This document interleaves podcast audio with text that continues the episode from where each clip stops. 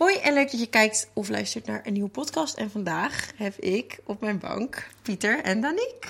En dit is denk ik wel echt een van de meest aangevraagde, tenminste sowieso jij. Iedereen zei wel echt dat ze jou uh, wilden hebben, maar ik dacht wel van, dat ze jou wilden hebben. Nee, ik dacht, uh, wij kennen elkaar natuurlijk heel goed, want we zijn eigenlijk ja, elke dag met elkaar in contact. En um, uh, toen wij afgelopen vorig weekend voor mijn verjaardag in Zeewolde waren, zaten we in de tuin, want jullie waren er al eerder. Ja. En toen hadden we het gewoon, hadden we een leuk gesprek. En toen dacht ik, dit is eigenlijk ook wel echt heel leuk voor de podcast. We zochten de hele tijd iemand uh, die leuk was met jou. Maar dat is natuurlijk eigenlijk niemand beter dan je eigen vriend. Ik hoop het wel. Ja, dus uh, jij, over jou gesproken, je hebt het marathon gelopen ja. afgelopen weekend. Ja, zondag. Oh, vertel. Want je hebt even, je, naar mijn idee, heb je heel even obsessief getraind. Mhm. En daarna heb je het niet meer echt gedaan. Je was ook even geblesseerd. Ja, ik was inderdaad in januari geblesseerd. Maar ik had daarvoor wel, eigenlijk begon het toen ik gestopt was met roken. Acht maanden geleden of zo. Toen dacht ik, oké, ik moet iets hebben om uh, mijn conditie beter te maken. En af te leiden van uh, dat ik de hele tijd wil roken. Ja. En toen dacht ik, nou, ik ga gewoon rennen. Want dat is goed voor allebei. En toen ging ik daar een doel aan verbinden. En toen dacht ik, nou, dan ga ik gewoon de marathon lopen. Volgend jaar. Nee, ik was altijd wel een beetje aan het hardlopen. Zeg maar samen met als jij een periode ja, wel, aan het eten ja, bent en sporten, dan doe je altijd wel hardlopen. Ja, dat is waar. Als cardio bij. Ja, maar niet zo Wij ver. zijn in september bezig, hè? Want jij zei het inderdaad gisteren op FaceTime van, maar je bent heel kort bezig geweest. Maar hij is echt... Ja, maar het is toch wel met hardlopen zo dat als je even goed traint, dat je dan, als je het daarna twee weken niet doet, dat je gewoon weer opnieuw moet beginnen. Of is dat niet zo? Ja, nou, het ligt er een beetje aan. Wat voor afstanden je doet en zo. En wat je in die twee weken dan doet. Als je twee Ja. weken plat gaat liggen, ja, dan merk je wel veel verschil. Ja. Maar misschien ook doordat hij is best wel lang nonchalant geweest over of hij het nou ging doen of niet. Zeg Ja, maar echt heel tot, erg. tot anderhalf maand geleden zei hij nog... Ja, oké, als we op Ja. vakantie zijn, ja, dan ga ik de marathon niet lopen. En, Ja. Maar op een gegeven moment was een maand van tevoren of zo... Toen, eh, eh, toen zei hij van, ja, oké, nee, nu is het zo dichtbij, nu ga ik het gewoon doen. Ja. want eerst had ik zoiets van, ja, ik weet niet of het wel wat voor mij is. En misschien haal ik het wel niet, misschien vind ik het wel helemaal niet leuk. Maar ja, ik schrijf me gewoon in Ja. en dan zie ik het wel. Ja, toen kwam het steeds dichterbij en het lopen ging eigenlijk hartstikke goed. Dus toen dacht ik, oké, ik ga het gewoon doen. Maar ja, toen in januari had ik die blessure, omdat ik die stomme wandeltocht had gedaan. Oh ja, ja. Ook wat, wat, wat had je nou gedaan? Ja, we gingen met vrienden, wilden we een challenge doen, dat we 100.000 stappen op een dag wilden halen. Dus eh, toen zijn we van Rotterdam naar Amsterdam gewandeld. Om vier uur s'nachts. Om vier uur s ochtends begonnen. Oh mijn god. En om, eh, weet ik veel, zeven uur s'avonds of zo waren we op de Keizersgracht. Oh mijn god. En dan wil je nog een marathon gaan lopen, dan, dan raak je geblesseerd omdat je met je vriendjes Ja. honderdduizend stappen wil zitten. Ja, dat was wel wat, ja. Oh mijn god. Maar oké, ja, dat, ging dat makkelijk af? Dat wandelen. Ja. Ja, dat ging eigenlijk best wel... eh, maar ja, op een gegeven moment, weet je... De eerste paar uur is dat leuk en daarna gaat alles gewoon zo... Ik wist gewoon niet dat wandelen zoveel pijn kon doen, uiteindelijk. Ja. Echt. Ja, het laatste twee, drie uur, dat kan je gewoon echt niet meer eigenlijk. En dan praat je ook niet meer met elkaar. Nee, nee, loop je Ze- gewoon... Dat ze in zo'n... Ging gewoon achter elkaar aan, Ja. aanlopen, ben je helemaal depressief, weet je Ja. wel. Het was ook echt kut weer in januari. Maar ik zou dan echt zoiets hebben van... Ja, jongens, als wij dit zouden doen... en we zouden, ja, we zouden bij eh, de Erasmusbrug zijn... dan zouden we zeggen, weet je wat... Dit gaat hem gewoon niet worden. En dan zouden we zeggen, oké... zijn we mans genoeg om hier Ja. gewoon mee te stoppen. Maar hoe, hoe krijg je dan voor elkaar... om toch die honderdduizend stappen te gaan zetten Ja, richting gewoon Amsterdam? omdat je elkaar gewoon aan het opjutten bent. En de eerste paar uur is dat allemaal grappig en zo. en dan ben je al halverwege, als je denkt van kut, het is echt fucking ver. Ja, Ja, maar jullie hadden met iemand afgesproken die je kwam halen in Amsterdam. Dan kon je ook zeggen, ja, kom ons maar hier halen. dat, had zouden ik wij meteen dus Ja. gedaan. Ja, nee, maar we hadden ook eh, andere vrienden die kwamen met de auto dan halverwege met eh, bakken met pasta en eten en zo. Om Oh, gewoon, echt? Ja, oh, want maar gewoon, jullie hebben er gewoon een hele... Ja, dat moet wel. Je moet- Organisatie van gemaakt. je moet echt blijven eten, want anders eh, val je gewoon om. Ja, want je verbrandt echt zoveel calorieën op zo'n Ja, dag. sick veel. Hoeveel had je er toen verbrand? Eh, weet ik niet meer, maar echt wel eh 4.000 of 5.000 of zo.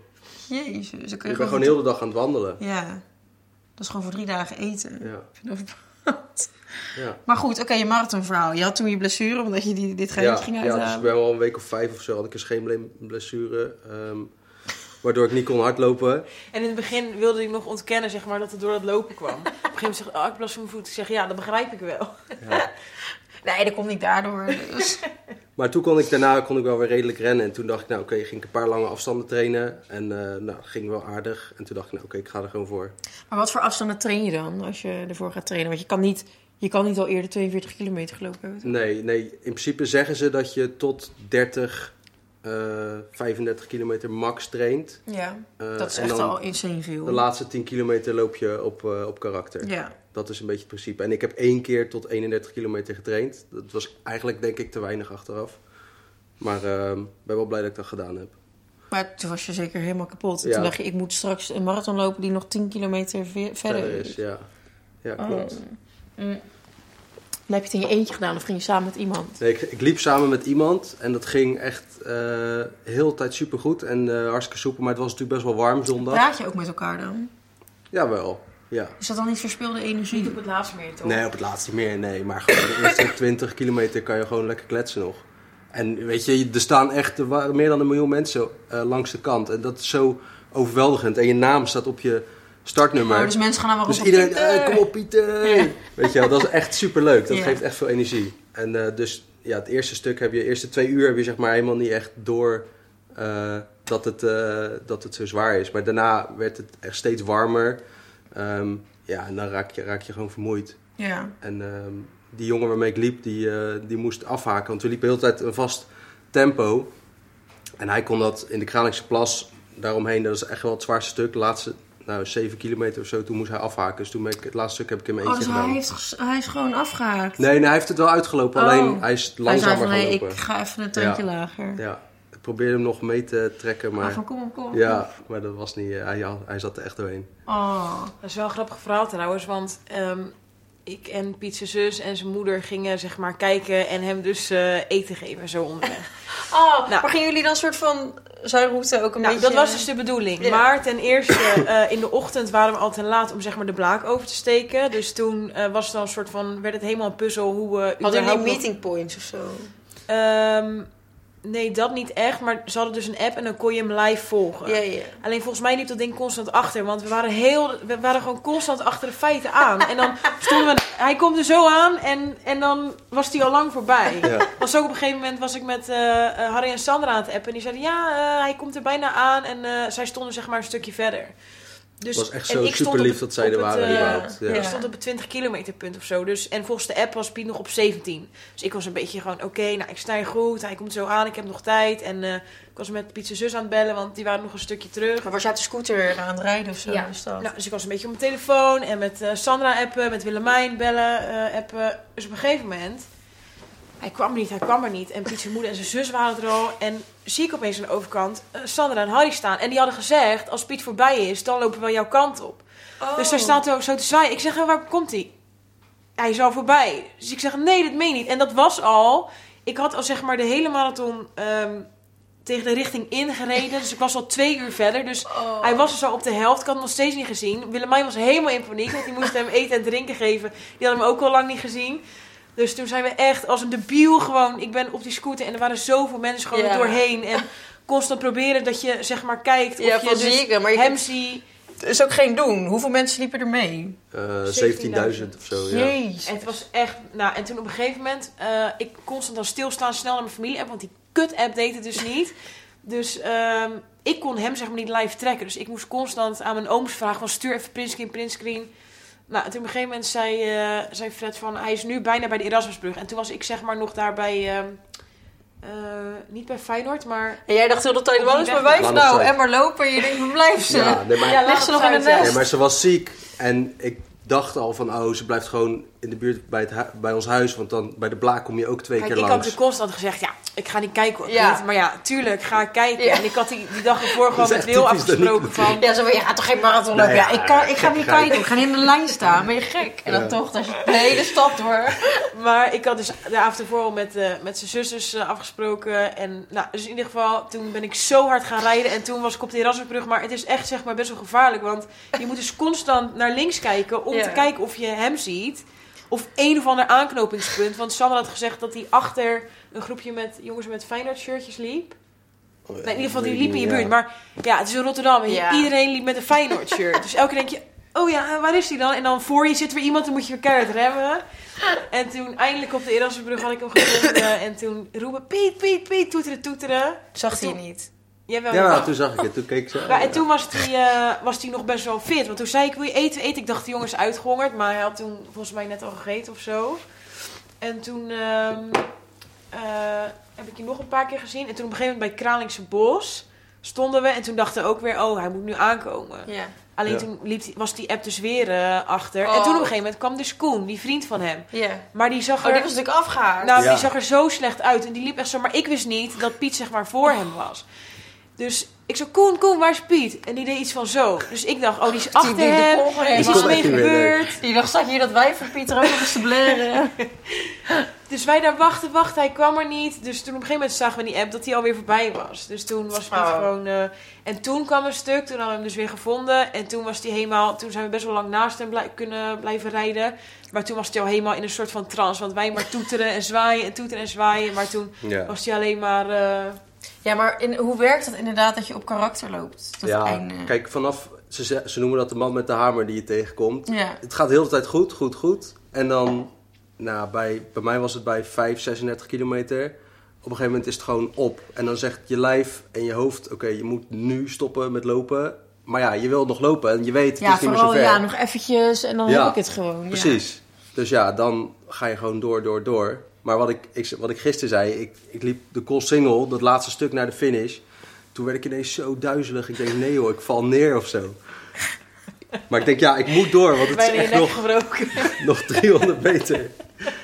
En eh, ja, toen was ik over de finish. En ik was ook helemaal niet super blij of zo. Sommige mensen gaan keihard juichen. Of, maar ik dacht dat je nog dat laatste energietje hebt van ik ben er nu overheen, ik kan weer, ja. Ja. En dan ga ik straks lekker in mijn nest liggen. Maar Maar ik, ik pakte zo'n vent die daar stond, die pakte ik zo vast van oké, ik moet echt niet. En toen stond mijn pa stond daar eh, bij het hek al te, om me te wachten. Dus Ja. toen ben ik even zo tegen dat hek aan gaan hangen. Nou, Ah. toen, toen ging het wel weer.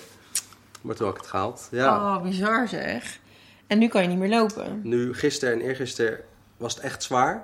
En nu gaat het wel weer, alleen mijn tenen zijn eh, echt dood. Wel. Maar hij ziet er nu wel weer echt goed uit nu. Ja, al mijn nagels waren paars en eh, bloedblaren en zo. Ja, maar Dus- dit, kijk, dit bedoel ik dus. Een marathon is toch gewoon echt niet gezond. Ja, oké, maar dit had ik misschien wel kunnen voorkomen.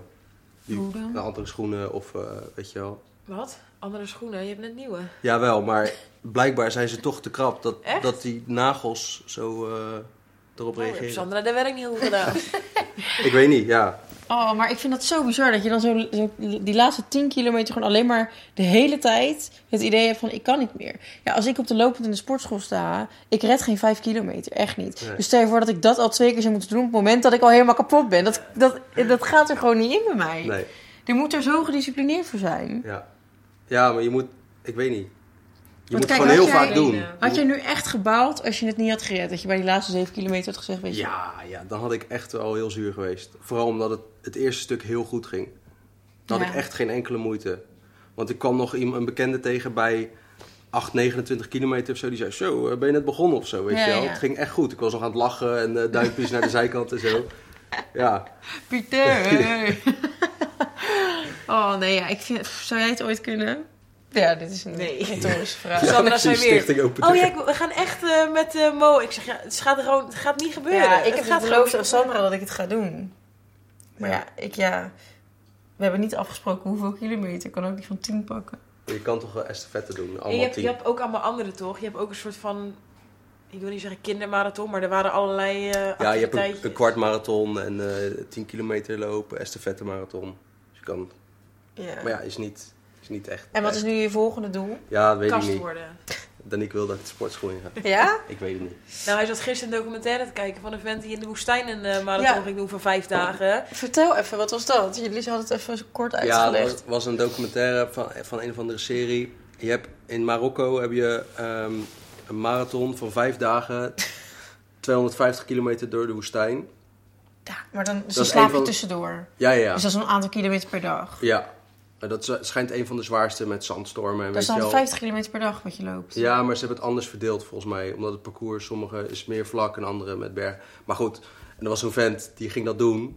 En die had tegen zijn vrouw gezegd, niet echt vooraf aangekondigd van ik ga dat doen. Maar die zei gewoon de dag vooraf, nou ik ga morgen, Drie kinderen. ben ik een paar dagen weg. Dat was een Italiaan. En eh, ik ga dat doen en eh, ik zie je volgende week alweer. Dus die vrouw was hartstikke boos. En toen kwam hij in een zandstorm terecht. En ging hij helemaal van het parcours af. Is hij tien dagen in zijn eentje in de woestijn, eh, moest hij En toen ging hij overleven. dus vleermuizen eten en zijn eigen plas drinken en zo. Maar wat ben je dan ook voor maloot? Als je gewoon, als Lars zegt een dag van tevoren, hey, eh, Ja. succes met de kids, maar ik ga even vijf dagen in de woestijn lopen banjeren. Nou, dan ben ik echt not amused. En dan komt die vent tien dagen later nog niet terug omdat hij in de zandstorm is. eh. Ja. Maar iedereen dacht dat hij dood was, die man. Ja, dat begrijp ik. Ja. Er is toch ook iemand dood gegaan bij de marathon Ja, dit jaar? zondag, dat begreep ik, ja. Ik moet zeggen dat ik best wel veel mensen eh, onwel heb zien zitten langs de kant en veel ambulances en zo. Ja, Ja, maar is het dan verantwoord om dat te doen? is lastig te zeggen, weet Dat is je. toch elk jaar? Dat er wat Ja, dat is eh, altijd ellende toch? Ja, oké, maar nu was de, de warmte was gewoon extreem. Vooral Ja, Omdat voor de het tijd van het jaar ineens werd het zo warm. Want Ja. de week van tevoren zag je, nou, 13, 14 graden. Nou, dat zou echt top Zo'n zijn. dag als vandaag zou top zijn. Dat het eigenlijk Ja. koud is, maar wel een lekker zonnetje. ja, dus dan... weinig wind. Ja, Ja. ja. Maar eh, ja, dat was wel, was, was wel heftig om te zien. Maar goed, ja, je moet gewoon heel veel drinken en eten. En ze zeiden ook van tevoren, bij de start, zei de luidspreker ook... ehm, luister vooral naar je lichaam en niet naar de doelstelling die Nee. je hebt. En als het niet gaat, dan moet je stoppen, want het is onverantwoord. ja. Dus, maar goed, ja, helaas eh, zijn er toch mensen die, eh, Die ja, het niet redden. die het niet redden. Nee. Maar wat eet je tijdens een marathon? Ja, gewoon allemaal van die calorieën Gore bommen. zakjes. Dat is, ik vind dat dus zo zonde. Heb je lekker zoveel calorieën verbrand. En, En dan dan ga je van die hele gore dingen te eten. Dat je zeg maar alsnog net zoveel calorieën hebt binnengekregen als dat je verbrand hebt. Ja, Had van die zakjes met... eh, gel is dat. Gadver, ga je dan calorieën gel eh ja, dat is, dat is gewoon pure suiker. Nou, dat vind ik ook zonde inderdaad. Ja, maar ja, je moet gewoon energie hebben. Ja, En dat neemt je lichaam direct op. En gewoon van die, eh van die powerbars en eh, ontbijtkoek en oh, dat vind ik eh, echt zo zonde zo. inderdaad. Maar hij mag dus niet, of tenminste hij mag niet, hij ging niet stoppen als we dat gingen geven. Dus je moest echt zeg maar klaarstaan. En dan En dan al rennend drukte hij het zo eh, uit je handen. Ja, Had ook op een gegeven moment had je dat flesje met eh Aquarius of zo. En toen, dat was het stuk dat wij zeg maar langs hem eh, of naast hem konden rijden. En toen had hij een paar slokken en toen deed hij echt zo van, toen gooide hij het zo naar ons. Oh mijn god. Ja.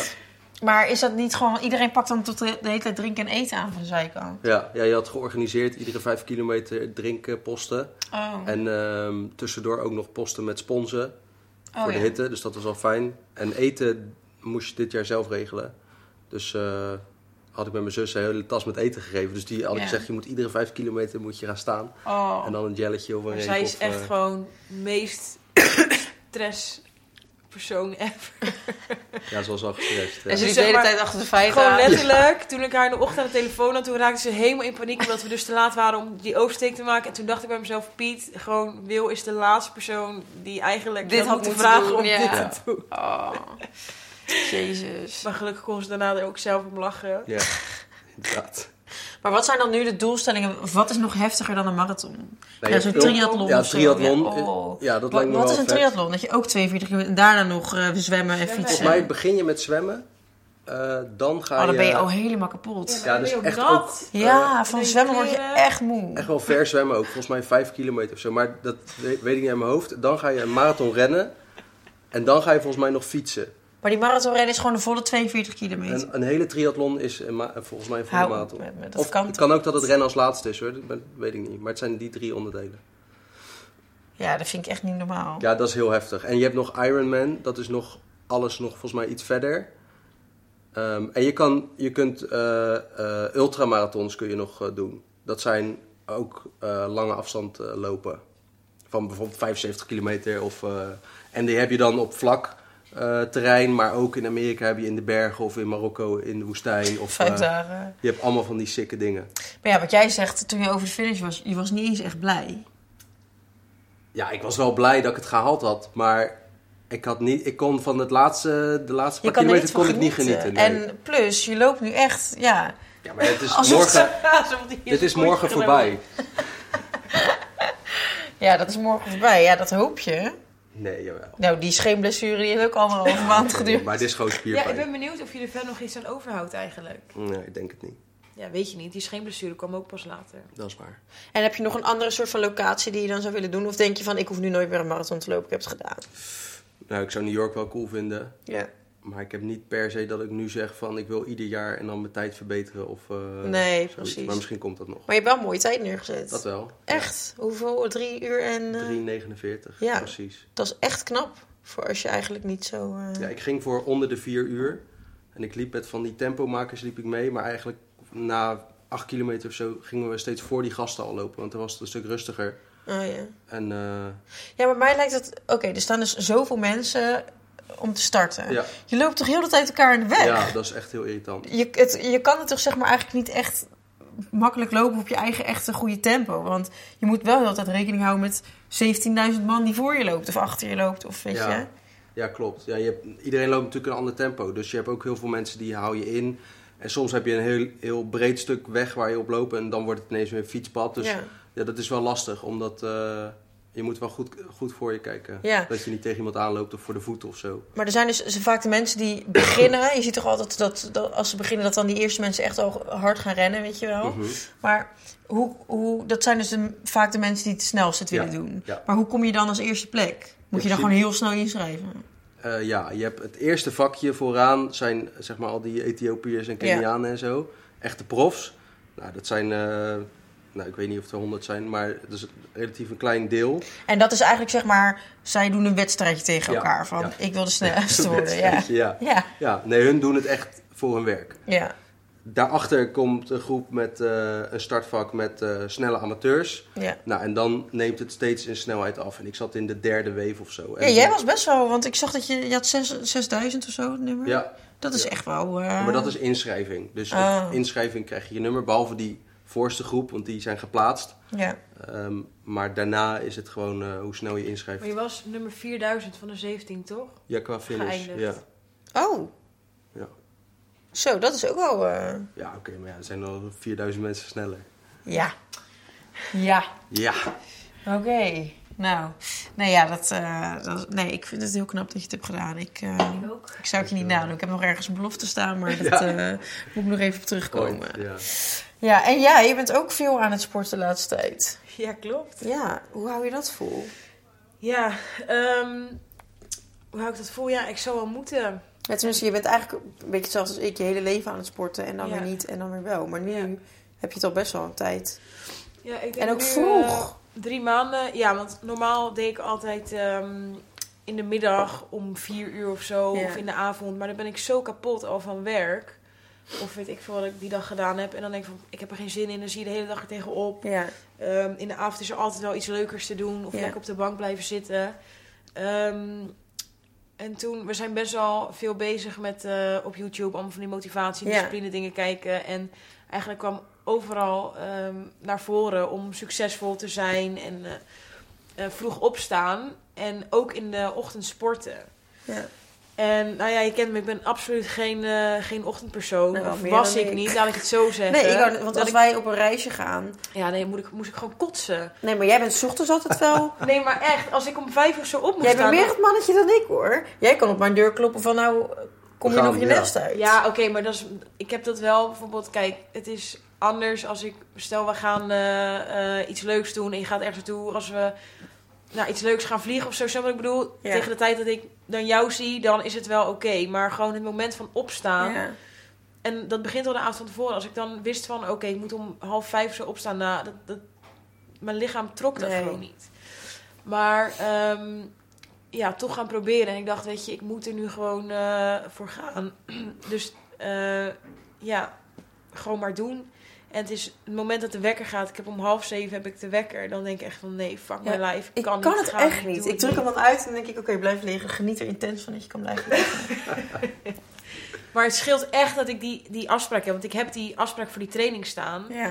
Eh, en ja, dan kan ik niet, niet komen opdagen. Dat is gewoon echt heel asociaal. Dus Ja. dan moet je wel. En eh, eigenlijk al het moment dat ik van huis daarheen loop...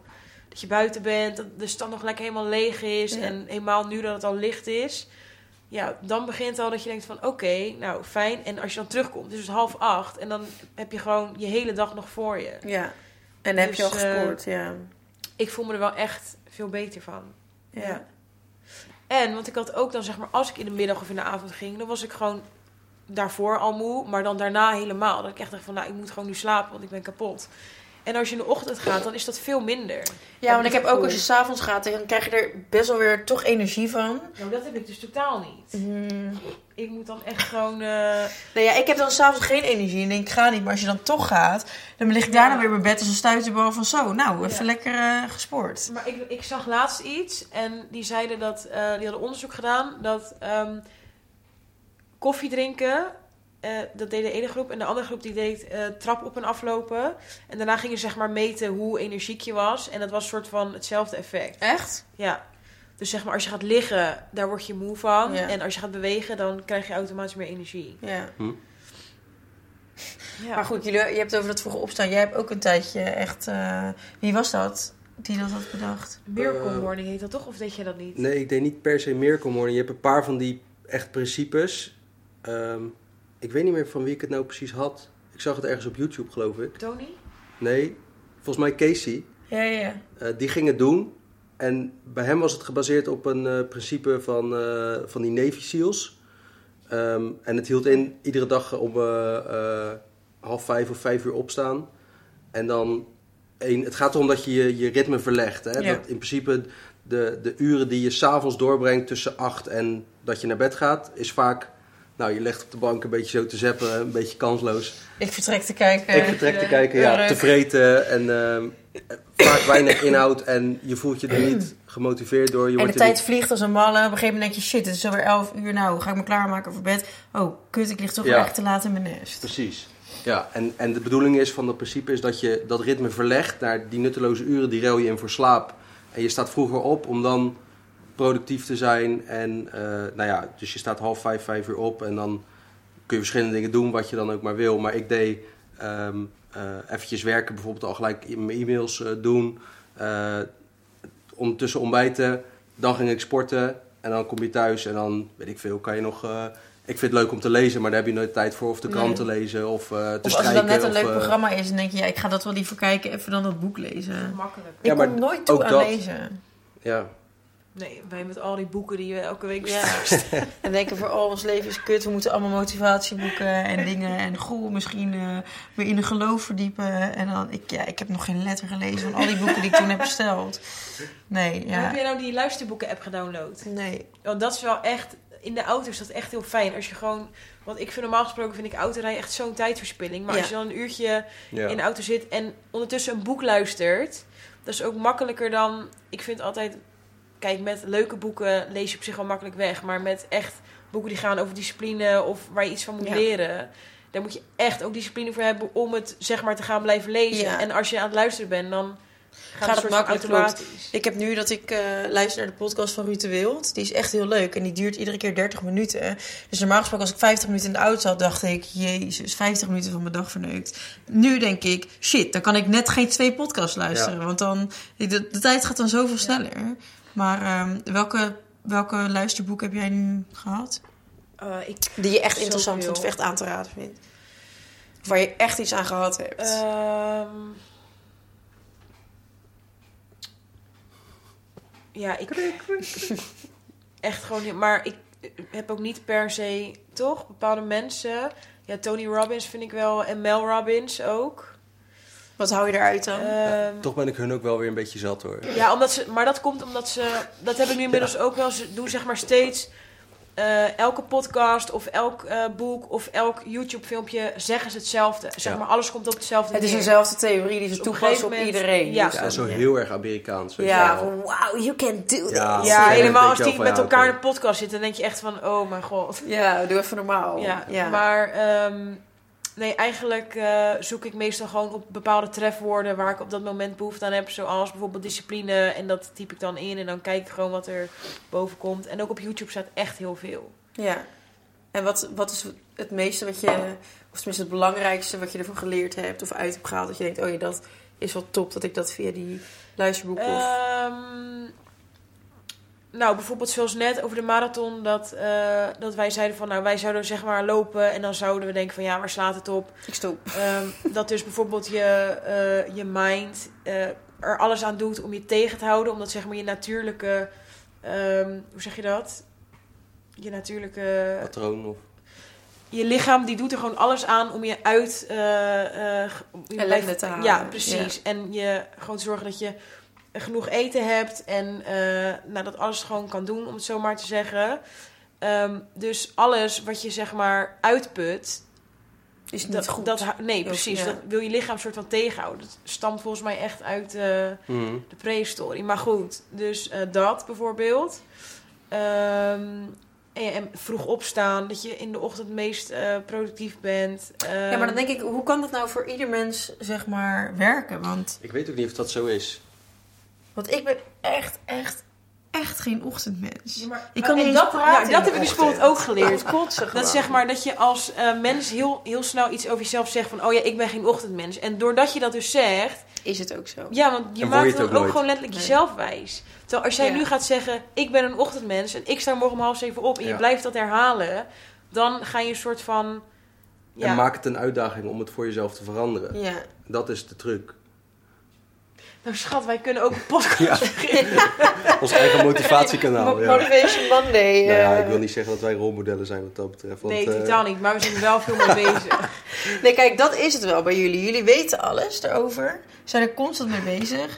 Maar toepassen is soms ook nog wel een probleem. Ja, maar ik, ik vind wel, ehm, weet je, langzaamaan, ook met sport en zo, het, je doet het wel. En Ja. soms dan doe je het even niet meer, maar we komen er wel steeds op terug. En net als, bijvoorbeeld, we zijn allebei gestopt met roken, terwijl we echt lang hebben gerookt. Dat Ja. hebben, doen we nu nog steeds Nee. zeg maar. Je, het zijn, je kan ook niet alles tegelijk doen. Nee, dat is... Het Ja, gaat de- gewoon om de balans, denk En ik. zolang je er bewust van bent, denk ik. En dan, ja. Ja, maar het is gewoon zo lastig. Want wij hebben het er ook wel eens over gehad. Je wil eigenlijk alles. Je wil eh, succesvol zijn in je werk. Je wil een leuke eh, vriend of vriendin zijn voor je partner. Maar je wil ook een leuke vriend of vriendin zijn voor je vrienden om Ja. je heen. Ja. Eh, dus dan wil je... Ja, als, als wij jullie twee weken niet gezien hebben, denk ik... Shit, ik, eh, ik, ik, Ik schiet tekort. Ja, nee, dan... Ja, dan schiet, ik schiet, Lies is erbij, hè? ik schiet tekort in mijn, in mijn vriendschappen. Dus, Ja. eh, of dan... Ja, dan heb ik jullie weer niet gezien. Of, eh, en dan... eh, oh, Stelling en Paolo ook al drie weken niet. Nou, Lester en Christy ook weer niet, weet je. Je dus dan... en, Ja, eh, je en dan, oh ja, we moeten, eh, nou, Lars en ik, onze ouders zijn allebei gescheiden. Het zijn dus vier partijen die je dan af en toe over de, over de vloer moet laten komen, Ja. weet je wel. Dus dan ben je constant daarmee bezig. Ehm, maar je wil ook iedere dag eigenlijk, of nou, iedere dag, je wil drie keer in de week wil je sporten. Je wil er goed uitzien. Dus je wil dat wanneer je op vakantie gaat, dat je je ook niet kapot hoeft te schamen als je weer je kleren uit moet trekken. Ehm, maar je wil ook Leuke eh, dingen doen. leuke dingen doen. Je wil lekker eten. Ja. En je wil het liefst elke dag helemaal de stijgers eh, in en dan zo de deur uitlopen. Ja. Dat kan gewoon niet allemaal. Dus dan moet je prioriteiten gaan stellen. Ja, wat vind je dan? Ik vind dat zoiets lastig. Ja. Ja. Wat ja, dat is wat ik laatst tegen jou zei. Dat, ehm, dat je dus eigenlijk moet kiezen voor elke periode wat je zeg maar wil verbeteren, om het zo maar te zeggen. Omdat je niet alles tegelijk kan doen. Nee. Nee, het zijn echt fases, denk ik. Maar ik heb dat dus ook wel met eten en gezond leven. Dat ik aan de ene kant denk van oké, ik wil gezond zijn, ik wil eh, slank zijn en ik wil eh, fit zijn. Maar ja, ik wil ook genieten van het leven. En ja, ik vind het leukst om te doen, vind ik lekker eten. Ja. En eh, ja, ik word echt niet blij van, van een, een blaadje sla eten. Nee. Nee, ja, dat, ja, op een hamburger. Ja. Daar wil ik hem er nog wel tussendoor proppen. Maar nee, ja, ik vind dat echt, echt lastig. Want ik wil ook heel graag. ik, heb wel, ik denk wel inderdaad, als je eenmaal heel erg goed bezig bent met één ding, dat het wel echt aansterkt Ja. om al die andere dingen te doen. Dat Maar- is echt zo. Raak jij niet gemotiveerder als je Lars iedere dag... eh, die sport natuurlijk iedere dag. Ja, maar daar die- merk ik niet zoveel In van. het begin had je dat wel met hem. Ja. Maar nu denk ik, ja, dat is gewoon zijn werk. Dus hij, Ja. moet, hij moet sowieso. En ja, voor mij, of hij nou op een kantoor had gezeten, dat hij op het veld staat. Ja, ik, ik weet niet precies wat hij daar doet. Weet je, soms zegt hij, ik heb hard getraind. En soms zegt hij, ja, het was eh, prima. Ja, Ja. eh, Ja. schieten ze een balletje over of staan ze op een eh, loop? Ik weet het niet, ja. Dus op zich raak ik daar niet per se gemotiveerd van. En ehm, ik heb wel, dus als ik heb gesport, vind ik het zo zonde om iets slechts te eten. Maar als je dan niet gaat sporten, dan ga ik ook maar gelijk die avond patat eten. Ja. Het is zoiets achterlijks. Het, het heeft gewoon zo... Sterkt elkaar echt zo erg aan. Maar ja, ik, ik kan er gewoon niet... eh, Maar dat hebben wij ook, dat hebben we denk ik alle drie wel heel erg. Ja, Dat je gewoon helemaal zwart-wit. Of je gaat all the way en sporten en gezond Ja. eten. En, eh, Ja. en de andere kant is gewoon niet sporten. Alles vreten wat je maar ziet. Ja. En, eh, en gewoon helemaal losgaan. Ja. ja. Jij bent best wel betrokken ook in Ja. Mozante, het Ja. Bedrijf. Ik heb natuurlijk net, eh, hè, de baan eh, waar ik werkte is natuurlijk net eh, beëindigd. En ik zit nu in een soort van tussenfase, dus dat geeft me iets meer tijd In between jobs. in between jobs om, eh om Daniek eh wat te helpen. Ja. en ik deed eigenlijk altijd al alles wat met financiën en Ja, contracten... nee, daarom en- eigenlijk werken jullie sowieso wel. Ja, Ongeacht wat je... Ja, omdat het gewoon vanaf het begin, vanaf dat ik met Piet samen, of tenminste vanaf dat ik Mozantis begon, ben ik al met Piet samen. Dus ja. In het begin nam je me niet zo serieus, maar dat is gelukkig Ja, wel. wat dacht jij toen zij zei van ik ga een webshop beginnen? Ja, dat weet ik niet Nee, meer ik zo zei, goed. nou, ik zei niet ik ga een webshop beginnen, maar ik zei ik ga eh, naar Parijs, ik ga dingen inkopen en verkopen via Facebook. En ik weet letterlijk mijn moeder en Pieter, want ik, ik had geen auto en ik had natuurlijk een auto nodig. En Ja. van allebei mocht ik die auto niet om naar Parijs te rijden. want die dachten echt, nou, ik weet niet Waarom wat ga jij jij van nou plan ineens naar Parijs? Ja. Maar het zal wel, ze waren echt heel sceptisch. En ook toen ik zeg maar al een paar keer was geweest, toen zat ik met al dat spul bij Piet thuis. Die woonde toen nog met, zijn, eh, met een van zijn vrienden Oh samen. ja, maar jij woonde nog thuis toen, eh, Ja. toen je net begon. Ja. Ja, en die dachten volgens mij ook van, nou, die griet, ik weet niet waar ze... En ik ging alles rondbrengen in het begin, Ja. Ja. samen met Max. ja. Gingen we gewoon, eh, en daar mocht ik wel je auto voor gebruiken. Ja, ook om naar Parijs te gaan. Ja, uiteindelijk wel. Ja, die ben hartstikke vaak geweest. ja, uiteindelijk wel, schat, maar in het allerbegin niet. Toen mocht het niet. Nou, volgens mij wel. Of tenminste, mocht het niet. Het was gewoon, en ik snap het ook wel, want Ja, zeg zeg maar, maar, het was als mijn broer nu tegen me zegt, mag ik je auto lenen, want ik ga naar Parijs? Nou, dan zeg ik ook, nou, Dat dat denk ik niet. Ja. Nee, dan zeg je, hou je rijbewijs. ja, maar echt, dat ten eerste. Nee, maar als, als Jago nu tegen jou zou zeggen, ja, Daan, in, eh, in- ja, nu is het misschien anders, maar stel je voor dat hij, ja, weet ik veel, had gezegd, ik wil naar Nee, Frankfurt klopt. rijden voor... eh. Ja. En het was ook een soort van out of the blue, want eh, ik had geen businessplan, niks. Ik heb Hoe gewoon- kwam je erop? Hoe dacht je van, ik moet daarheen en ik... Nou, ehm, eigenlijk ben ik al sinds kleins af aan altijd bezig geweest met eh, dingen eh, ja, maken en verkopen. Ik vraag me niet waarom, maar dat heeft er altijd wel een beetje ingezeten. Dan ging ik Instinct. strijkralen eh, dingen maken en verkopen langs de deuren.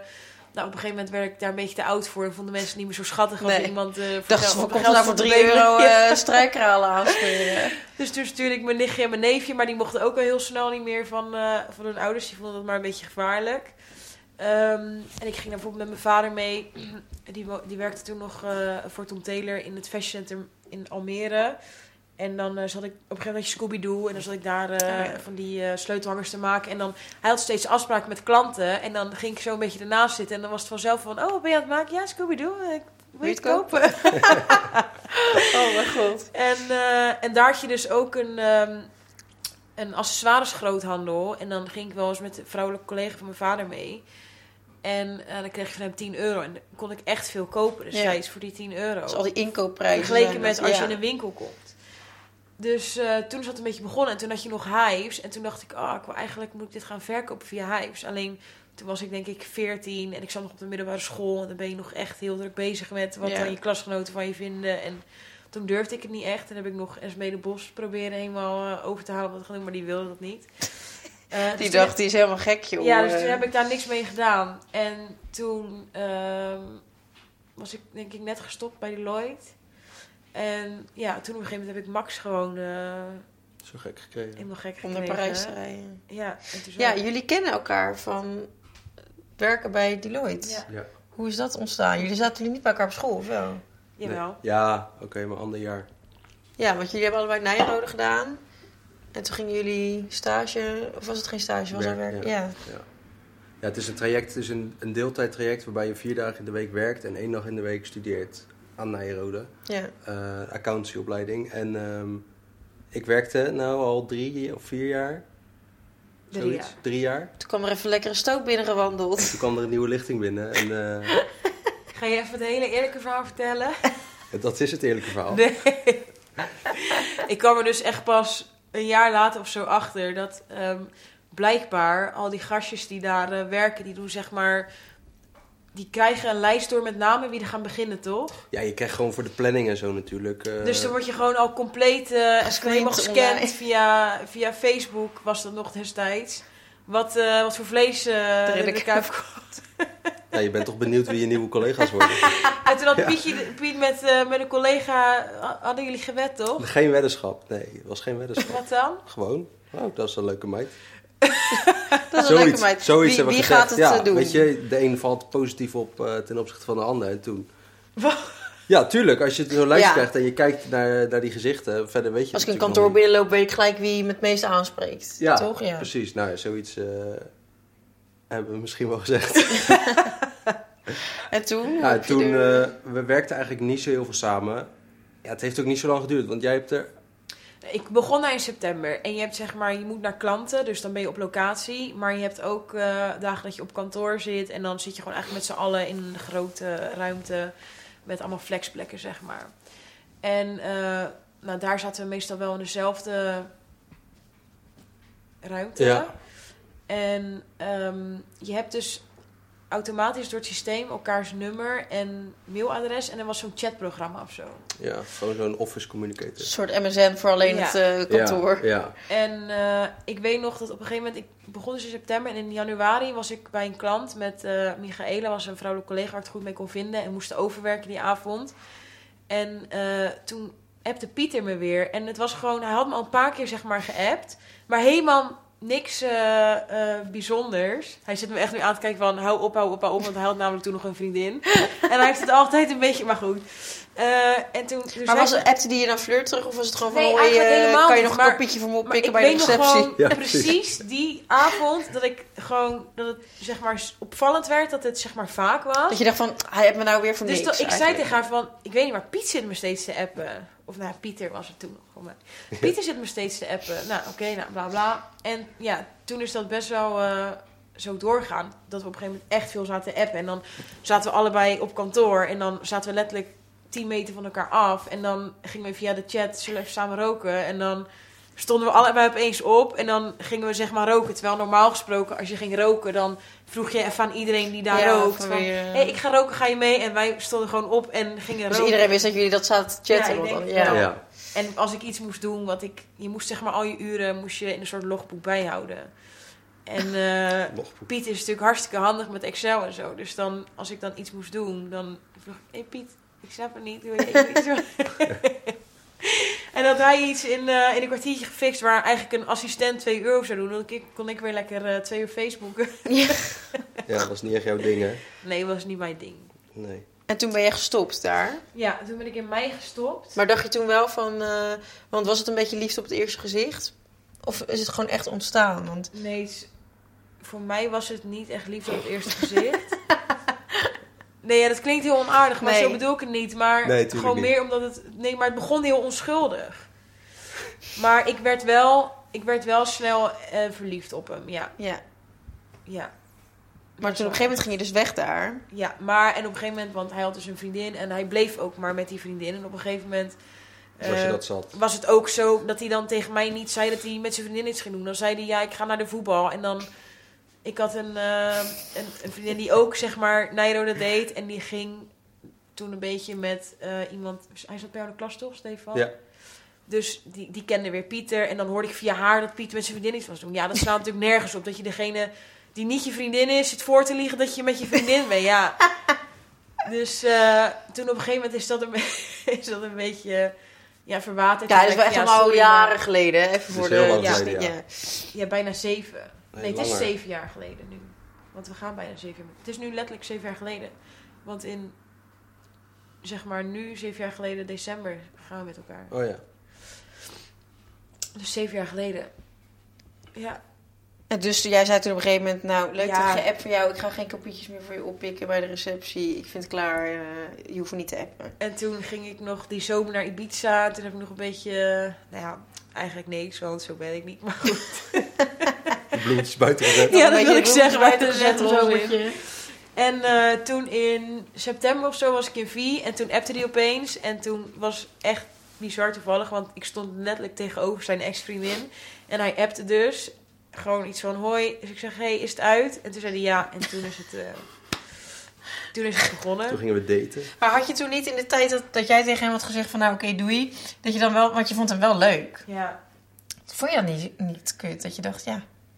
Maar je wilde ook Eh, niet achter zijn hol aanlopen van... ik weet eh, het eigenlijk niet meer zo goed. Nee.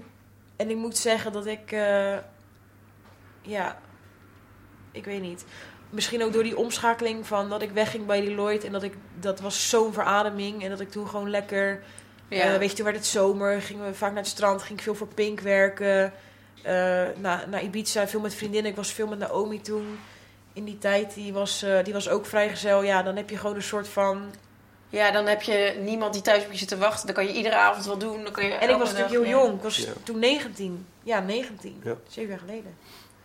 Ja. Dus ja, dan is het niet eh, dat je maandenlang met een gebroken hart zit. Omdat en, en ja, Omdat feitelijk. hij, hij had gewoon een vriendin nou, de hele tijd. ja, dus het en we hebben, niet- we hebben letterlijk één keer afgesproken. Maar dat was dus samen met, ehm, met, met die twee andere collega's. Dus dat was Gewoon niet meer- eens een Dat date. was niet Nee. echt een date, nee. ja, wat heb je dan met elkaar gedaan? Je hebt met elkaar geappt. Ja, oeh. Ja, ja, precies. Dus ik vond het wel jammer. Dat wel, maar... Gelukkig kwam het snel allemaal weer goed. Nou ja, en ook het Ja. feit dat toen hij je appte van ja, het is uit, dat je toen zo gelijk zei, oké, nou ja, is goed. Nou, dan, Nou, eh, maar dat was helemaal niet zo. Want toen echt die eerste week of zo, toen, toen zeiden we echt tegen elkaar van... Nou, ik weet niet waar we het allemaal over gehad hebben. Maar toen waren we helemaal een soort van... Ja, wat was jullie eerste date? De eerste keer dat jullie gingen afspreken? De eerste keer dat we... Nou, we zouden eigenlijk op woensdag afspreken. maar toen was ik eh, aan het werk bij eh, Pink in Rotterdam. En toen zat Piet met de app van... Oh, een soort van nepzielig te doen. Oh ja, eh, mijn huisgenoot eh, eet niet thuis. Nou, nu moet ik alleen eten. Oh ja, van, oh, en ik kan niet eh, voor mezelf Ja. zorgen. Kan Ja. je alsjeblieft En toen komen? zei ik, nou, zullen we dan samen eten? Eh, En toen kwam hij me ophalen van werk. En toen gingen we samen eten bij hem thuis. Ja. En toen, op een gegeven moment kwam zijn huisgenoot thuis met zijn vriendin. En toen hebben we daar nog even mee gezeten. En toen ging hij me thuis brengen. En toen ging ik heel lang in de auto blijven zitten. Want ik dacht, zoen me, zoen me, zoen me. Maar dat deed hij maar niet. dus toen daarna is echt zo'n awkward periode dat je dan zeg maar je eerste date hebt gehad. En je Oh. weet eigenlijk allebei niet wat Ik je heb ervan het zo voelt. lang met Lars Helemaal gehad. niet als je met Oh. elkaar niet Ja. gezoend hebt. Ja. Oh nee, dat ik weet nog dat ik op een gegeven moment, ik had eh, denk ik vijf dates gehad met Lars in dezelfde week. Hij had mijn hand nog niet beetgepakt. Op een gegeven moment belde ik Stanley en toen was ik onderweg naar de Efteling. Weer een date met Lars. Zei hij, eh, ga je nou weer met die gast? Ja, eh, ja, wat is het nou? Ja, weet ik niet. Hij heeft nog steeds... Ik zeg, nou, als hij, als hij nu in de Efteling niet iets doet, dan ben ik er wel een beetje klaar mee. Want dan slaat het nergens meer op natuurlijk. Nee. Nou, de hele dag door de Efteling gelopen. Fucking koud. Helemaal rillen als een gek. Nou, ik in de auto. Nee hoor, weer niks gebeurd. Zaten in de droomvlucht een beetje awkward zo tegen elkaar.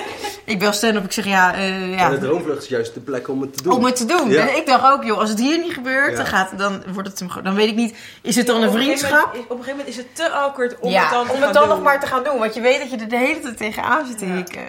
Dus toen op een gegeven moment eh, had ik Stan gebeld in de auto. zei ik, nou, het is weer niet gebeurd. Nou, toen zou ik wel nog met Lars gaan eten in Amsterdam. Ik denk, ja, het, zo, nou, het had zichzelf zo lam gezopen dat hij eindelijk een keer eh, wat durfde Dat te durfde. Ja. Maar goed, jullie hadden dus ook dat moment dat jullie niet... eh, Nou, dat was dus de eerste date. En toen dacht ik van, oh mijn god, nou, misschien vindt hij me helemaal niet meer leuk, la la la. Maar, ehm en jij had dat ook een beetje, want toen wisten we het gewoon niet zo goed van elkaar. Maar ondertussen vonden we elkaar gewoon hartstikke ja, je leuk. hebt gewoon heel lang naar iets toegeleefd en dat is Ja. een beetje anticlimax. Ja. Je denkt, ja... eh, Was dit het nou? Ja. Nee, dat was helemaal niet zo. En ik vond ook echt dat het, het was ook gewoon gelijk toen die, die eh, eerste date was het gewoon heel fijn. Natuurlijk. Ja. Ja, Als was helemaal niet ongemakkelijk of zo. Nee. Ja. Ja. Ehm, maar toen hadden we dus die date van woensdag eigenlijk staan. En toen op een gegeven moment weet ik nog dat we stuurden van... Of dat jij stuurde van... Jij gaat nu de date van woensdag wel door. En toen zei ik... Ja, als het aan mij ligt wel... eh." Oh ja, echt zo awkward van... Ja, we hebben het nu eigenlijk al vervroegd, maar ja, Ja. daar staat hij nog. Ja. Beetje bij dat first date, dat ze dan daarna gaan zeggen... van, We zouden jullie elkaar nog een keer willen zien. Ja, En dat dan oh. één iemand begint met... Ja, ik wil. En dan zegt die ander altijd... Ik vind je heel erg aardig, maar... ehm, Eerst een complimentje maken en ja, dan... ik eh, zie je denk ik toch maar als vriendschap. Dus ik wil zeker gewoon met je, met je drinken, maar wel als vrienden. Want ik voel het niet echt. Ja. Oh. En toen eh, waren jullie een setje... Ja. Ja. Toen ging jij straks met... Dus het is eigenlijk best wel geleidelijk gegaan dat jij ook haar bent gaan helpen met waarschijnlijk eh administratiedingen, financiële zaken. Dat je Ja. gewoon vroeg van, hé hey Piet, kan je dit even Maar doen? zelfs dat in het begin heb je volgens mij niet gedaan. Maar misschien ook omdat ik het samen met Maxime deed. Ja. Want ik weet nog dat ik... Dus daar was ik vanochtend over nadenken. Dat ik ehm, allemaal boekhoudkantoren ging bellen in Zwijndrecht om onze boekhouding te doen. Want dat deden Maxime en ik zelf. Ja, ik had negen maanden gegeven nooit gewerkt, maar eh Ja, het verschil was ook... fluit van een aangifte doen. Jullie, jullie hadden ook een VOF toen jullie samen het deden. En Ja. toen je uit elkaar ging, toen heb je pas een BV geopend. Ja, en ik denk dat vanaf dat moment ben je echt, eh, echt meer gaan Toen helpen. werd hij meer je partner dan dat Maxime dat was Ja. op zakelijk gebied misschien. Ja. Ja. En in het begin was het niet zoveel als... Nee, klopt. Nee. Want ik weet, het was heel gênant. Toen ging ik letterlijk die boekhouder bellen in het begin. Toen zei die, ging die, stelde hij een paar vragen. Toen zei hij, ja, sorry, maar met deze omzet kan je, kan je dat niet eens betalen. Ja, waarvoor heb je een boekhouder nodig? Ja, omdat ik niet, omdat ik niet snap hoe ik het moet doen. Ja. Ja. Nee, leuk. En hoe, maar hoe redden jullie het om samen te werken? Tenminste, gaat dat makkelijk? Nou, we zijn nog een beetje aan het, aan onderzoeken, een soort van... En aan het ja, we proberen werken van... nog niet officieel samen. Nee. Wat, eh, wat is nu een goede manier? Want als je het helemaal theoretisch bekijkt, dan zijn we zakelijk gezien best wel een goede match. Want zij is heel creatief en mode en eh, marketing en eh, dat soort dingen. Daar heb ik natuurlijk helemaal geen verstand van. Eh, En... moet je zelf niet wegcijferen. En alles met betrekking tot eh, financiën en jaarrekeningen, aangiftes, eh, maar ook eh, analyse van, van de verkopen bijvoorbeeld, of Ja. prijsstellingen, of nou ja, contracten, logistieke partners. Ja, daar heeft zij een bloedhekel aan en Ja, dat vind ik juist wel heel er erg leuk. Ja. Dus als je het zo bekijkt, zou het best wel goed matchen. Maar ja, je wil ook je relatie niet op het spel zetten. Nee. Want ja, uiteindelijk, het is Danique bedrijf eh, wat ze zelf heeft opgebouwd. En ik heb ook best wel mijn eigen mening over hoe dingen zouden moeten. En, ehm, ja, en, dat, en dat moet niet botsen, weet je. Nee. je moet er En echt een goede Ik ben weg in te eh, zien te erg een controlfreak. Dus we hebben twee jaar geleden, was dat? Hebben een tijdje, zeg maar, Ja. officieel samengewerkt. Oh ja, toen was je weg Een paar Campina maanden, en ja. toen, Maar toen eh, waren we een soort Ja. van... eh, hij wilde al bij Campina weg en eh, er was al zeg maar iets in in Hoe zeg je dat? Iets Er lag al iets in het loop- verschiet, ja. ja. Dus toen dachten we van, oké, waarom niet? We gaan het gewoon nu proberen en we zien het wel. Alleen dat was gewoon niet de goede manier, want dat was totaal onvoorbereid. Niks afgesproken over verantwoordelijkheden, dat soort dingen. En omdat ik dus zo erg overal de controle over wil, dan ging hij iets doen. Alleen, wat was er nou met die administratie? Als ik dat ook achteraf denk van, Wat? toen was jij op een bepaalde manier aan het niet of iets in de map aan het doen. En daar, toen Ja, dat vond je al niet goed, ja. Ja, dat soort dingen. Ja, dat slaat natuurlijk nergens op. Dus ik heb aan de ene kant een hekel aan financiën. Maar aan de andere kant, als hij een bonnetje aan de voorkant in plaats van de achterkant niet, dan word ik helemaal Ja, gek. van, ja, nee, ik wil het aan de achterkant Ja. hebben. En dan, ja, hoezo? Ik doe het nu toch? Ja. Ja. Dus eh, ja, dat soort dingen is wel echt lastig. Maar ik denk, ik denk wel... eh, Ik, ben wel dat je, ik, denk, ik vind wel dat je chiller bent geworden in, Ja, eh, in werk uitbesteden. ja, ik ook. ja. Dat, eh, Het is ook echt een verademing. En het is ook gewoon groeien, denk ik, daarin. Ik bedoel, Ja, ja, je kan toch niet verwachten van iedereen... denk ik. Ja, dat je ve- veel beter denkt van... Goh, ik heb er gewoon op dit moment niks aan om hier panisch over te gaan doen. Want ja. anders dan kan ik het net zo goed aan mezelf doen, weet je wel. En eh, ook wel vertrouwen. Want ik denk dat ik dat vooral ook soms dat zeg maar die behoefte aan controle gewoon komt uit angst dat iets misgaat of ja, dat het verpest wordt of zoiets. dat het niet zo goed gaat zoals jij het eigenlijk zou Ja. doen. En dat het dan minder resultaat oplevert dan je Ja. misschien had gehoopt. Maar ja, nu inmiddels denk ik qua financiën weet hij veel meer dan ik en kan hij dat veel beter. Dus zou het alleen maar dom zijn als ik dat zelf wil doen. Dus jij terwijl gaat hij zeggen, ja, kan. dat nietje, dat moet daar. Ja. Want, ja. Nou, ja. veel plezier met je nietje. Het maakt me nu geen zak Nee. uit waar je hem stopt. ja. Ik hoef die hele administratie niet meer te zien. Nee, precies. Nee, ja, dat, dat, dat is misschien wel... eh, eh, Kijk, het gaat toch Ja. nooit zoals je het zelf wil. Met Nee. niks. Nee, klopt. Oké, jullie eh, komen ook eh, net terug uit een eh, trip waarin jij eh, dan toch Danique wel kan helpen bij bepaalde dingen. ja. Eh, maar dat is dan wel voor je eigen kledinglijn, want die heb je nu ook erbij gestart. Ja. Kan jij dan daarin toch creatief helpen of niet? Nee, Nee? eigenlijk totaal Maar je niet. vraagt toch wel aan Piet, vind je dit leuk of vind je dit leuk? Ja. Ja, maar weet En dan je... zeg hij, ja, ik weet het niet, en dan wordt zij boos. ja, dan zeg ik ja, maar ja, het is ook niks waard, weet je. Dan denk ik ja, nou ja, vind ik wel een leuk shirtje of een leuke broek, maar ja, Kijk, ik dacht altijd van, oh nee, ik kan eigenlijk niet met Piet eh, gaan inkopen. Want ja, ik heb niks aan zijn mening. Dat klinkt heel stom, maar ja, letterlijk het... Ja. Ehm, maar dat is ook een van die dingen waar ik dan zeg maar bang voor was. En nu steeds minder heb. Dat ik altijd bang was om dan het verkeerde in te kopen. Of eh, eh, dat ik heel erg aan het twijfelen was.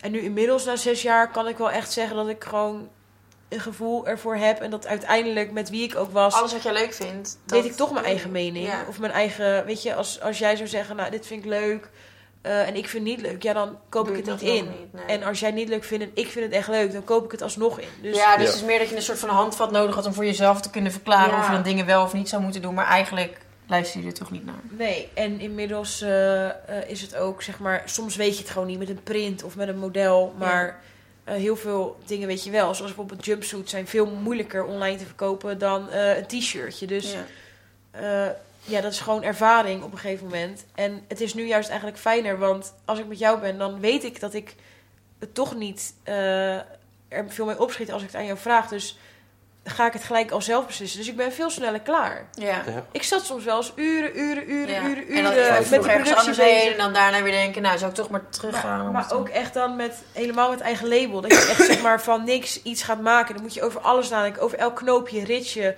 Ja. Eh, wil je zo'n knoop, zo'n knoop, die kleur, die print, dit model? Wil je, eh, hoe wil je de mouw? Nou, zeg maar alles van dat hele jurkje Ja. is zeg maar over nagedacht. Tot en met de lengte, tot en met de lengte van die dingen, die plissé die daarin zit. En ja, ja. als je dan eh, ehm, overal zeg maar over met iemand samen gaat nadenken, dan zeg Ja, oh, ja, dit maar ik vind het wel leuk als het zo Precies. is. Ja. Ja. Oh, maar is misschien niet dit. En dan dat, dat ik heel vaak met bijvoorbeeld naar oom als ik dan met label. En dan wa- waren we klaar met iets en dan opeens had een van ons weer iets. Omdat we dan ja, zo oh, dat erg. is ook wel leuk. Ja. ja. Ja. of als ik met jou dan ging inkopen, ik weet wel dat ik dan altijd zei van ja, ik, vind, ik zou het wel dragen. Ja. Of als jij zegt van oh, dit is superleuk, dan zeg ik ja, ik zou dit persoonlijk nooit aantrekken. Maar ja, jij vindt het wel. Dus je hebt eigenlijk inderdaad totaal niks aan iemand anders je mening. Nee, Want eigenlijk- Nee, je moet als, gewoon als, als een- iedereen het leuk zou vinden, ja, dan zou je 16 miljoen jurkjes verkopen eh, op een dag. Ja. Ja. Eigenlijk zou je dan gewoon een hele, hele kudde met mensen mee moeten nemen. Want ja, dan als er Ja. meer dan de helft zegt ja is leuk, dan kan je soort Ja. van zeker weten dat het leuk is. Ja. Ja, klopt. Dus eh, ja. Maar toevallig, eh gisteren was, dan ben ik bezig met, eh, met de items en was hij bezig met naar een contract kijken of zo. Oh ja. En dan, terwijl ik bezig was, waren we gewoon een beetje daarover aan het praten. Toen dacht ik van, oh ja, dit is wel echt, eh, Hoe je het voor je wel ziet. echt lekker. Want normaal als ik met eh, productie bezig ben, dan... Dat zijn zulke uitputtende dagen, om het zo maar te zeggen. Lange dagen. En dan kan ik niet mijn mail kijken, niet mijn telefoon, niks. En dan heel vaak, als ik dan zeg maar terug ben, dan heb ik best wel veel gemist. En dan toen dacht ik van, dit, is- dit heeft wel potentie. Ja. ja, dat je gewoon daar alsnog wel eigenlijk soort gevoelsmatig met je neus bovenop kan Ja. zitten. Dat je inderdaad, ja, dat control freakerige kan je dan toch nog een beetje, eh, Ja. beetje zijn. En, Het heeft eh, uiteindelijk ook wel als doel, denk ik. Want eh, het geeft als stijl geeft het je zoveel vrijheid. Ja. Als je Ja, samen voor één portemonnee werkt en voor jezelf niet afhankelijk bent van een baas of van een bedrijf of van je vakantiedagen of ehm, wat dan ook. En, en je weet waar je het voor doet, weet je wel, als je het samen doet. ja, Dus ja. het, he- het is soort, soort van wel een ultiem iets wat we zouden willen bereiken. Maar ja, niet ten koste van onze relatie. Want dat zou Nee, klopt. zijn. Ik heb dat ook heel erg met, met Lars. Ik zou echt het ideaal vinden om met hem samen te kunnen werken. Omdat, ja, met mijn werk kan je, weet je, ik moet zo vaak reisjes afzeggen of moet zo vaak dingen niet doen. Ja. Dat ik denk van hoe fijn zou het zijn als je dat samen kunt doen. En weet je, die vrijheid is er eigenlijk. Maar ja, hij moet iedere dag gewoon op dat veld staan. Dus dan, dan kan het gewoon niet, weet je wel. Of Nee. als hij ineens besluit van ik ga toch in het buitenland. Ja, ga je dan mee of ga je niet mee? Het is gewoon echt, het, het is zo lekker eigenlijk als je goed kan samenwerken met Ja. elkaar. Maar ja, Ik weet ook echt nog twee jaar geleden toen we dus die periode samen hadden, dat het zo lekker weer was. Dat we gewoon lekker op een dinsdag, dat je maandagavond Ja. zei, we morgen gaan varen? En dat we gewoon lekker op een dinsdag met z'n vieren gingen varen. Ja, Ja. dan verschuif Dat je je werk gewoon, echt- plan je het even. Ja, dan anders zeggen we nou, weet je wat, schat, dan gaan we wel, als we thuis zijn, vanaf 8 uur Ja. gaan we werken. En Ja. dan, al wordt het 4 uur s'nachts, dan Ja. doen we dat. Maar Ja. dan gaan we wel, dan kan je er gewoon voor kiezen om. En dan is het niet van, ja, ik ga nu eh, eh, dit doen. Ja, jammer dat jij tot eh, 6 uur op kantoor zit. Ja. Ja, of je moet een dag vrij nemen. Of, eh, Ja, precies. En dan heb je weer minder vakantiedagen, dus dan kan je weer die eh, reis niet maken die je wil. En ja, dat is Ja, dus allemaal- dat is, dat is wel echt heel leuk. ja. Dus nou ja, we zien wel wat er van, eh, van komt. Ja, leuk. Ja. En jij hebt echt nu ontzettend veel dingen gedaan. Je hebt dus Most Wanted. Je hebt een boek uitgebracht. Je hebt je eigen label nu. Nou, wij hebben samen Momo, sieradenmerk. En het event komt eraan. Heb je nog dingen dat je denkt, dat wil ik echt bereiken? Oeh. Ehm, Zeg maar, eigenlijk als je kijkt naar eh, vijf jaar geleden, toen je ermee begon... had je niet kunnen bedenken dat je dit allemaal zou gaan doen, toch? Misschien waren het niet concrete... Tenminste, je wist wel, Most Wanted, dat je dat groot wilde maken. Maar al die dingen ernaast... zijn nee, al die dingen daarnaast had ik niet voorzien. Nee. Nee. Ehm, Als je echt zo, groot mogelijk zou kunnen dromen. nou, ik heb wel, waar wij het laatst eh, over gehad hebben, dat ik eh, soms, nu helemaal met, met die eh, eigen lijn, eh, soms beperkt wordt in bepaalde stoffen gebruiken of bepaalde modellen, omdat het dan gewoon te duur wordt voor ehm, Most Wanted. Dat ik laatst denk van, ik zou wel een, een, nog een ander merk willen starten. Wat luxer merk. Ja. Gewoon andere stoffen, eh, Ja. andere prijsklassen ook. Ja. Omdat, ja. Ja, en dan niet per se eh, eh, peperduur, maar gewoon net even. Je hebt soms, dan stel je wil een zijden jurkje maken, ja, dan komt die verkoopprijs op misschien 60, 70 euro. Ja, dat is bij ons, kost een jurkje 30 euro. Ja. Dus dan, dat is zeg maar nu dubbel zo duur. ja. Ja, dat, dat Maar werkt gaat het niet verkopen in de, in de webshop waar je Nee. ook de jurkjes hebt voor? Nee. eh, en misschien wel als ze echt weten van, oh, dit is die stof en dit is alleen, ja, dat is moeilijk om als je duizend artikelen hebt met eh, in die prijsklasse. En ja, Ja. dus Ja. dat is. eh, En ik denk dat inderdaad aan de doelgroep van Wanted denkt van... ja, dit lijkt op zijde en dit is zijde. Ja, ja. dan neem ik wel dat jurkje wat lijkt op zijde. Want waarom zou ik er 40 euro meer voor betalen... terwijl ik het verschil niet zie, zo, vooral online niet, weet je Ja. wel. Als je het echt Mhm. kan voelen, dan Ja. is het natuurlijk wel een ander verhaal. Ja. Dus dat is, ehm, dat is wel soms waar ik dan dat ik denk, weet je, dan ben je bezig en dan kan je iets niet doen, iets Ja. niet maken, omdat het dan te duur wordt. En dat zijn van die momenten, dat vind ik dan echt jammer. En eh, ik denk, als je zoiets erbij zou hebben, misschien dat het gewoon dan naast uh, Mozart zou zijn, dan kan je zeg maar gewoon all out gaan. Dan maakt niet uit wat je maakt. En dan zie je op het moment dat het klaar is en de prijs is bepaald bij wat het precies past. Ja. Oké, leuk. Ja. Nou, ik, eh, is er nog iets wat jullie sowieso kwijt willen? Nee. Oké, dan... eh, Hey, ik, ik weet nog iets wat ik wil. Ik wil trouwen. Oh, weer trouwen? Gaan jullie trouwen ooit? Gaat het ervan komen, denk je? Ik weet niet. Ik zeg, ik zeg altijd... Nee, ja. Daniek zegt altijd... Ik wil niet trouwen, maar... Dat, tenminste, dat heb je altijd gezegd. Ja, ik wil niet trouwen, maar ik wil graag verloven. Dat wil ik ook. Ik dat je het gevoel hebt trouwen, ja. dat iemand de rest van je leven met je wil doorbrengen. Dat snap ik. Ja. Maar je vraagt het soms zo vaak dat ik op een gegeven moment zei...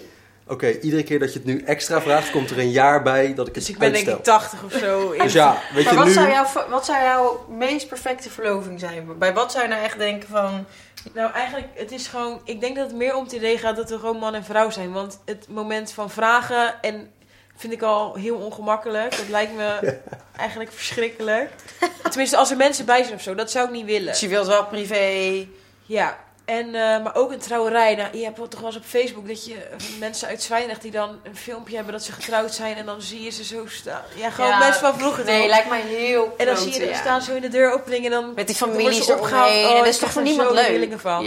Ik heb ook niet dat ik al over een bruiloft aan het fantaseren ben. Nee, Nee, nee, nee. totaal niet. Nee, ik fantaseer wel over een verloving, maar niet over een bruiloft inderdaad. Gewoon dat je kan, dat je dan, ik weet niet, dat is een soort van kers op de taart van je relatie of zo. Ja, maar ik, Ja. voor mij, ik heb zoiets van, er verandert toch niks? Ik ben Nee, alvast besloten maar- dat, dat we het he- Ja, ons hele maar leven je samen bevestigt blijven. het wel nog even of zo. Ja, maar kan het en ook is zeggen. toch anders dan Ja. eh, dat je kan zeggen, Kan oh, dit is zeggen. mijn man of dit is mijn vrouw. In plaats van, ja, dit is mijn vriendje. Weet je hoeveel mensen er zeggen, ja, eh, ik ga niet vreemd.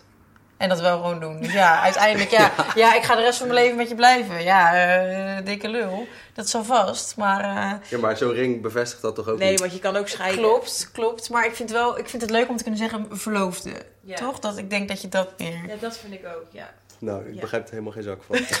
Maar je wil een verloving die gewoon rustig is. Lekker, een beetje privé. ja.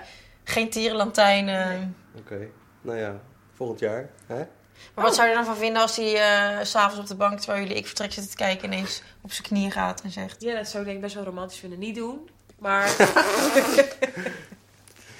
nee, ja. Oké. Nou, Oké, Dan eh, sluiten we hem daarmee af. ja. Ze heeft het nu eh, voor eens en altijd in de podcast genoemd van... eh, ik wil nog wat zeggen, ik wil trouwen of ik wil verloven. Eh dankjewel voor het eh, leuke gesprek. Jij en, bedankt. Ook bedankt, eh, jullie bedankt voor het kijken of luisteren naar deze podcast. En eh, tot volgende week.